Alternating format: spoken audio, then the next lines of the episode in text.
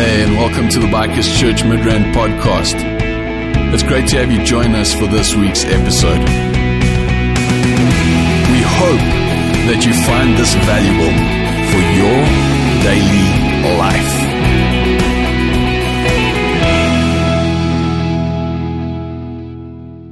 This morning, we want to continue in what we've been doing over the last last three weeks, and then we skipped a week, and then now we're continuing. We're speaking around the armor of God. Paul comes and and he he writes a letter to the church in Ephesus. And he writes this beautiful letter of, of how to live out this rich, satisfying life that John 10, 10 speaks of. He, he writes to the church and he, and he says to them that you have entered into this rich, satisfying life through the grace of Christ, or through the grace of God and the life of Christ and the sacrifice of Christ. And you get to live this out with a daily decision to extend grace to your family, your wives and husbands and, and children, to your church community, to your social setting, and, and, and to your workplace. And wherever your feet might land you, we get to extend this grace. Paul comes to the end of it and he says, do everything in your power to extend this grace, to live out this grace towards the people around you. But just one final thing. Know that not everything is in your power. Sometimes some things are out of your control. And we said this, we said that there are days where, where it's like all hell is broken loose in my life. You know, I'm just minding my own business, going about my day, and the next moment everything goes wrong. And we wonder sometimes, maybe hell has a little something to do with it, because that's kind of what it feels like. All right. When these things happen, when we step into this, these situations, Paul says that God has given us certain defenses to help us through these times. And he describes it as armor. First, he comes and he speaks about truth. The truth of God, not, not that whole my truth, your truth, my idea of what's true. No. The truth of the word of God. And that's where our whole memory truth spawned from. Is that we as a church learn what God says in His Word. And that we get to hold on to it on a daily basis. To grow closer to Him. To extend this grace to everybody around us. And when everything goes muff, that we can hold on to who God is and the truth of who He is. The second thing is the righteousness of Christ. This righteousness that Christ comes and He confers on us that he gives us that holds everything together, kind of like a breastplate, kind of like a suit of armor. The first one was a belt. The truth holds everything together. The second one is a breastplate that protects us. How does the righteousness of Christ protect us? Well, we aren't righteous in ourselves. Um, just sit in the traffic for five minutes and you'll, you'll know this. Uh, the thing is, Christ come in, comes and he, he gives us his righteousness. And he says, you are now in right standing before God. Why? Because I've given it to you. So go boldly to your Father and speak to him and grow in relationship with him and get to know who he is. Then we spoke of peace. Peace is the, fir- the third piece of armor that he speaks of. This piece that we step into. It's kind of like shoes that you have to actually take the first step and step into those shoes. It's a daily decision to step into the peace that comes from the gospel of Jesus Christ. And all that has led us to today, where we continue reading on in Ephesians 6 and verse 16. It says, in addition to all these, in addition to truth, the righteousness of Christ, and peace, in addition to all of these, hold up the shield of faith to stop the fiery arrows of the devil. So today, our next piece of defense is faith. When we read that, when we read, in addition to all these, hold up the shield of faith to stop the fiery arrows of the devil, there's a few words that can stand out for us. The first of which stand out for a lot of people is the devil. I don't know why, but it, you know, inevitably it does. And for some of us, we go, the devil, really? Wasn't that like a children's church story to make kids afraid of doing things wrong? And, and for others of us, we're kind of in a place where, oh, the devil, I knew it. I just couldn't see him behind that bush, but now I know it. And wherever you fall on the spectrum, all right, I want to say to you that the devil really couldn't care less whether we recognize him or not. But what he cares about is our distraction. And those things, both of those sides leads to our distraction. Because our distraction will lead ultimately to our destruction. And that's what he's interested in. He doesn't care whether we look out for him or not, whether we recognize him or not. The second word, or the second couple of words that stand out for us when we read that scripture is fiery arrows. Now, it's an interesting metaphor, but have you, have you ever been faced with doubt? Things like, did God really say this, that, and the other?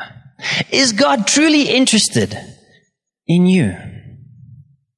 How about, is God really loving? And we're sitting in a church, is God really here? We've all faced doubts, haven't we? How about temptation? Nobody will know. No one will ever find out. Nobody gets hurt by this. So often we get, we get tempted to trade our character, to trade our trust, to trade our relationships for temporary escapes and temporary ple- pleasures. How about fear? Fear of the future, fear of failure, fear of loneliness, fear of commitment, any of those. How about plain lies? After what you've done, how can God love you? How can you deserve someone? How can you deserve this? How can you want that? You, you don't, you're not, you don't measure up to that. You're not enough. You'll never be enough. You'll always fail. If we hear these words, if we, we see these accusations, it's, it's easy to understand why Paul equated these things to fiery arrows that can pierce us and hurt us and set our lives on fire. So, we really, really, really need this faith that we can hold up against these things that come against us. So the question is, what is faith? Let's start there. Now, I have a really, really good story. I don't know if it's true. I kind of doubt if it's true. I don't know. Hey, speaking about faith and you have doubts in your story. How's that? I don't think the story is true, but it communicates a fantastic truth.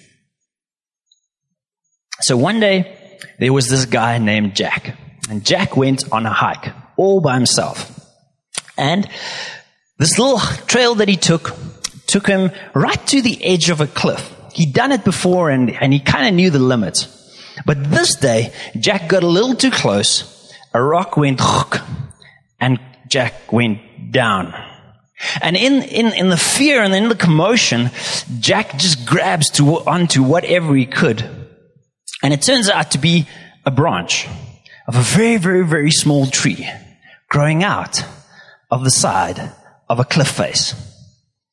Jack is hanging on, and as he looks up, he sees these, these little tree roots starting to let go. As Jack hangs on, he's like, okay, I'm going to look down. He looks down, and all he sees is a, a sheer drop to certain death. So Jack does what any self respecting man will do and he goes, help! Help! Is there anybody out there? Help! Nobody answers. This kind of turns into Jack's chorus. Help! Help! Is there anybody out there? Help! He's, his arm starts feeling like it's on fire as he's hanging on. And then his hand starts cramping as he holds on even, even tighter. And then I don't know if you've ever been there, but, but that, that fiery burning sensation turns into a painful numbness. I, I don't understand it, but that's kind of what's happening. You know, it's the most excruciating pain as your arm goes numb. And all he has to do is help, help. Is there anybody up there? Help. Suddenly, Jack hears a voice. Hello? Can you hear me? Yes, yes, I can hear you. I'm down here. I can see you. Are you alright? Yeah, I'm not hurt, but I won't be able to hold on for much longer. Jack realizes that, that he knows this voice. He kind of looks up and he tries to figure out who this is. Says, Who are you and where are you? I'm the Lord, Jack. I'm everywhere. The Lord? You mean like God? That's me. God, please help me. I promise. If you save me, I'll stop sinning. I'll be a really good person. I'll serve you for the rest of my life. Uh, easy on the promises, Jack. Let's just get you down from here first. Now listen very, very carefully. This is what I need you to do. I'll do anything, Lord. Just tell me what to do. All right, Jack. I need you to let go. What? Jack, I said, I need you to let go of the branch. You need to trust me. Let go. As the echo disappeared into the canyon, a very, very awkward silence ensued. Jack finally broke the silence with help! Help! Is there anybody else up there? Help! And how often is that us? God comes and He's like, hey, here's the way forward. And we say, Lord, I thank you so much for what you have done and how you do it. But, but I think, I think this is a better way. I think I know a better way. I think I can figure this out for myself. When Paul tells us to hold up this shield of faith, to hold up this faith, it implies that we have been given faith. It implies that it's something that, that's a gift that you just take hold of and hold up. It's not something that you do. It's not something that you conjure up inside of yourself. But it's something that is a gift that you take hold of and that you act on. Where does this faith come from?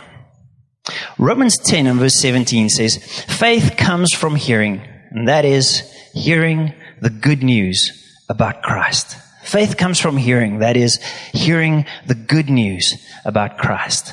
What is the good news about Christ? The good news is the account of the life, death, and resurrection of Jesus.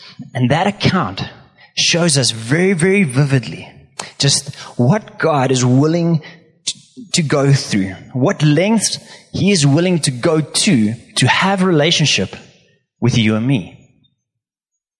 It, mm, let me get this right. It shows us that He is willing to endure anything, to set us free from the bondage of sin and shame, and to reconcile us to Himself. That is the good news. The good news is God revealing His character to us, revealing His endless love for us. And that is what we get to trust. That is who we get to trust. That is the faith that we have been given. Is to trust in the character of God. So often our faith is in a situation changing. So often our faith is, is in this relationship that needs to be mended. So often our, our faith is in someone needs to be healed. Other times our faith can be that government would lead well and that social change might come. Our faith is in a lot of things, isn't it? Question is, is there a chance, just maybe, that our faith might be misplaced? And what Paul is, is telling us is to trust in the one who has shown himself to be trustworthy. Situation and circumstances are shaky. They change all the time. But God is a firm and solid and stable foundation. And we can trust Him. We can know that He is who He says He is, that He never changes, that He never changes His mind, that He's always dependable. When we place our trust in God, in the truth of how much He loves us, in the truth of how much He wants the best for every single one of us, suddenly that quenches all those fiery arrows of doubt, of fear, of temptation. And I can stand firm in the truth of who He is and not just hope that maybe, possibly, that situation will get better. Maybe, possibly, that thing will change. See, one of the problems is, is that faith can mean different things. Faith can mean faithfulness. It can mean absolute trust. It can mean a confident hope. Or a problem is that it can also mean this barren belief in my personal abilities. And so often we hold on to this barren belief of our personal abilities that I can white knuckle this. Lord, I will show you how much faith I have to trust you for this thing. Is your faith in the thing? Or is your faith in the person of the living God? The faith that Paul uses here, the, the meaning of faith that Paul uses in all of his writings, really, is very, very closely connected to the saving grace of God. It continually points to faith and to grace as this gift that God gives us. Ephesians 2 and verse 8 is a great example. Ephesians 2 and verse 8 says, God saved you by his grace when you believed. And you can't take credit for this. It is a gift from God. God saved you when you believed, but you can't take credit for this. That's so important to remember that. All right? It is a gift from God. So it's God's grace, not our faith, not something that we've conjured up in ourselves that gives us relationship with Him. Both grace and faith are His gifts. And that grace and that faith puts us on a path of meaning and purpose in Christ. Every time we trust, we get back on the path of meaning and purpose. It's not faith. It's not trusting in outcomes. It's not trusting that things will be better or brighter or more prosperable. I don't know. It is a trust in God's character. Me tell you a, a personal story. Um, back in 2012, uh, my mom got sick and she went to the doctor and the doctor said, Hey, there is this growth that needs to be removed.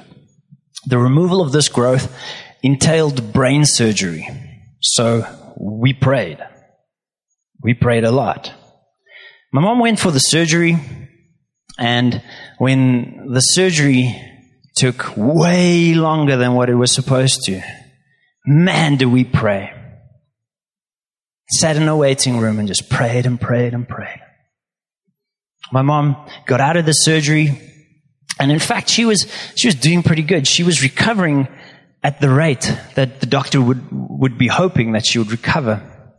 When one afternoon, my, dra- my dad drives home, and on his way home, he gets into a car accident. And he passes away on the scene. Did we pray wrong? Did we trust wrong? You see, that afternoon, that very same afternoon, my mom had a bit of a setback. And that setback slipped her into a coma. And she re- never recovered from that coma until 12 days later, she passed away. We trusted God, but our perfect outcome never happened. Was, was our faith disappointed? Were we let down? My wife is sitting here on the second row. Unequivocally, I can tell you no. Our faith was not disappointed. Our faith was not let down because our faith was never in a situation. Our faith was never in survival. Our faith was never in healing. Our faith was in the character of the living God. Were we sad? Exceptionally. We grieved. We were unsettled. We were unsure. Uh, unsure. But I'll be honest with you. If anything, our faith was strengthened because we got to personally know the one who draws closer than a brother in your time of need. We got to learn that he is faithful and that he never leaves us, he never forsakes us. And that he carries us forward and he has a plan and a purpose. Doesn't matter what happens around you. He carries you forward. So faith is not something we do to get God's attention. Not for a moment. Don't get caught up in that. Faith is not something that we do so that we can have nice things, so that we can have life our way. All right? Faith is in someone we trust. Hebrews, the writer of Hebrews, uh, comes and he writes a whole entire chapter that's kind of this hall of heroes. He sets up this museum in words that we get to walk through and, and, and see all the heroes of faith. And he repeats this word over and over and over again, or this phrase over. He says, by faith, by faith, by faith, this happened, that happened. He spoke like this. He says, By faith, Abraham obeyed. By faith, Sarah believed. By faith, Isaac promised. By faith, Jacob blessed. By faith, Joseph commanded. By faith, Moses led. By faith, Mo- Israel went through the sea. By faith, Israel went through the river. By faith, Israel walked around the city. And by faith, Rahab, a prostitute, was saved. And over and over and over again, you can go and read Hebrews 11. Their faith was not in circumstances changing because they were facing some rough circumstances at times. Their faith was never in an obstacle being removed. No, no, no. Their faith was in who God is. And that's why they moved. That's why they acted. And that is why they responded in faith to who God is. So back to those fiery darts, those things that get thrown at us, that so easily cripple us and make everything catch fire. When doubt comes, did God really say? Yep, 66 bookfuls, books full, hmm, yeah. 66 books of God says. Over and over and over, he says. Over and over and over, he shows us what his character is like. Go and read his word when doubt comes. How about temptations? She'll never know, and what they don't know won't hurt them. Honestly, when we step into a relationship with God, what God is looking to do is to reproduce the character of Christ in each and every one of us. And the character of Christ, His character, His trust, His relationship with me will not be traded for temporary pleasures and for temporary escapes. We get to hold on to the character of God. We get to trust in His character. How about when fear, when fear comes? When you feel it rising up inside of you, how do you answer fear? Well, the truth is that God holds my future. He walks with me through my failures and through my disappointments. I am forgiven. Doesn't matter what's happened. Doesn't matter what the consequences are. I am forgiven if I'm following Him in relationship. See, God loves me and He treasures relationship with me. Those truths conquer fear.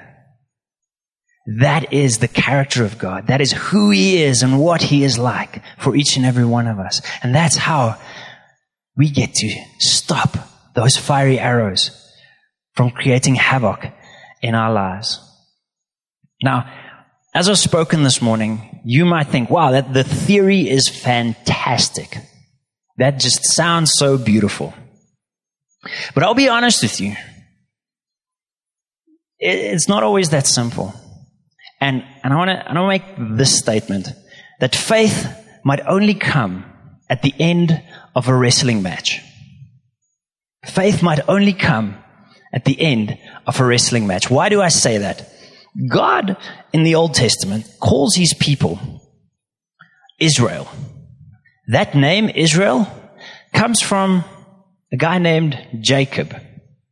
Genesis 32, you can go read it. Genesis 32, he gets into this wrestling match with either God or his angel. It's kind of hard to figure out. Point is, he's wrestling and he's holding on and he says, I won't let go of you until you bless me. At one point, his hip is even put out of place, which sounds very, very bad. But he's holding on for all he's worth and he's saying, I'm not letting go until you bless me. To which God gives him another name. Changes, changes his name from, from Jacob or deceiver. That's a nice name. You know, if you're thinking of naming your kids, you know, just think about it. But he changes his kid's name from, oh, his kid. Yeah, he is. He changes Jacob's name from deceiver to the one who contends with God or the one who God contends for. He blesses him by giving him purpose. So God calls these people Israel. He calls these people those who are willing to wrestle with me. Why does he do that? He calls them those who are willing to engage with me. He calls them those who are willing to sweat it out and hang on and trust when things don't make sense on the way to understanding. God says, My people are ready for a fight.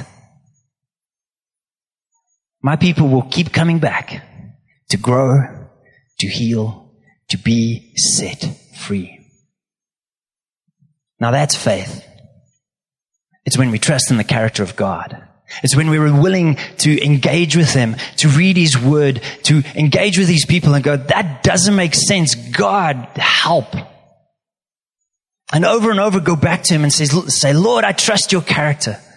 Lord, but this thing doesn't work out in my mind. Help. And go back and go back and go back and go back. I've realized in my life that if I read God's word and I don't agree with it, I know who's wrong. And I'm guessing it's not him. It's that simple and that complicated all at once. As the band comes back up, 2 Corinthians 5 and verse 7 says, For we live by believing and not by seeing. The NIV says, For we live by faith and not by sight. We live by the character of God, by holding on to Him, by trusting Him in everything that we face, every single day of our lives. Not by something that we can conjure up in, our, in ourselves. Because can I trust what I conjure up in myself? Yes, I can, to bring me trouble. Over and over and over again. I want to end off with this story. In, in the American Civil War, Abraham Lincoln met with this group of ministers, for, for a prayer breakfast. And Lincoln wasn't much of a churchgoer, but he was a man of, of deep and, and often unconventional faith. Somewhere during the breakfast, one of these ministers speaks up and he says, Mr. President, let us pray that God is on our side. Lincoln responds and he says, and I, I love, I love the understanding and the insight that his answer gives. Lincoln responds and he says, No, gentlemen, let us pray that we are on God's side. See, the minister is saying that maybe we can, maybe we can engage our faith and twist God's arm. Lincoln says, No, no, I, I'm willing to change sides if I have to. But above all else, I want to be on His side first, trusting the character of God. You see, he reminds these ministers that faith is not a tool to get God to do our bidding, to get God to give us nice things, to get God to do what we want, but it's an invitation. It's an invitation to open ourselves to being who God wants us to be, to doing what God wants us to do. My heart this morning is that we will be open to that invitation of God drawing us into what He has for us, of God drawing us into who He is and what He is like. So, this is kind of a, there's an innuendo here. If you lack faith, this morning. If you're not sure how to trust in the character of God, if you're saying, I don't know enough about God to trust in His character, I want to pray with you. I want to ask you to just there in your seat, stand up. And I would love to get a couple of people around you to just put their hands on your shoulders and go, We're trusting the King of Kings and the Lord of Lords with you and for you. And we are connecting our trust in the character of God to your willingness to go, Lord, I want to trust in your character. So if that's you this morning, if you're saying, I'm lacking a bit of faith, will you stand up right there in your seat? It's going to take a little bit of courage.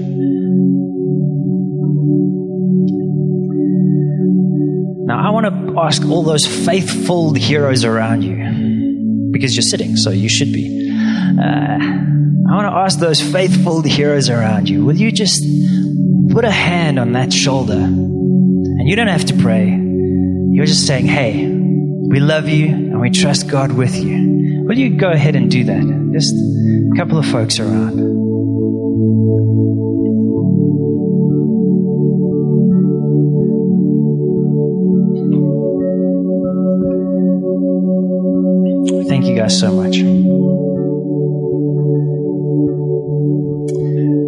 Father God, this morning we just come to you and we say we we accept your invitation, Lord, to step into what you have for us. And Lord, so often our faith and our trust fails because we might not know you. Lord, our faith and our trust fails because we don't see things the way you do. Lord, I thank you that we can trust you to give us faith and grace as a gift, as we've read in your word this morning. And then, Father, you come and you, you raise up your truth in those hearts, in those lives. That folks can hold on to who you are and what you are like and know that they'll never be disappointed if they trust you. Lord, I thank you that, that you speak into the circumstances they're facing, Lord. And that, Lord, sometimes you change them. But I thank you, Lord, that while they're going through it, they will know that they know that they know that you are with them every single step of the way. Pray all of this in Jesus' name. Amen. We trust that you found this message valuable. For more information on who we are or how you can get involved, please check out our website at bikerschurchmidrand.co.za or connect with us through social media on Facebook or Instagram. Beyond that, have a great day.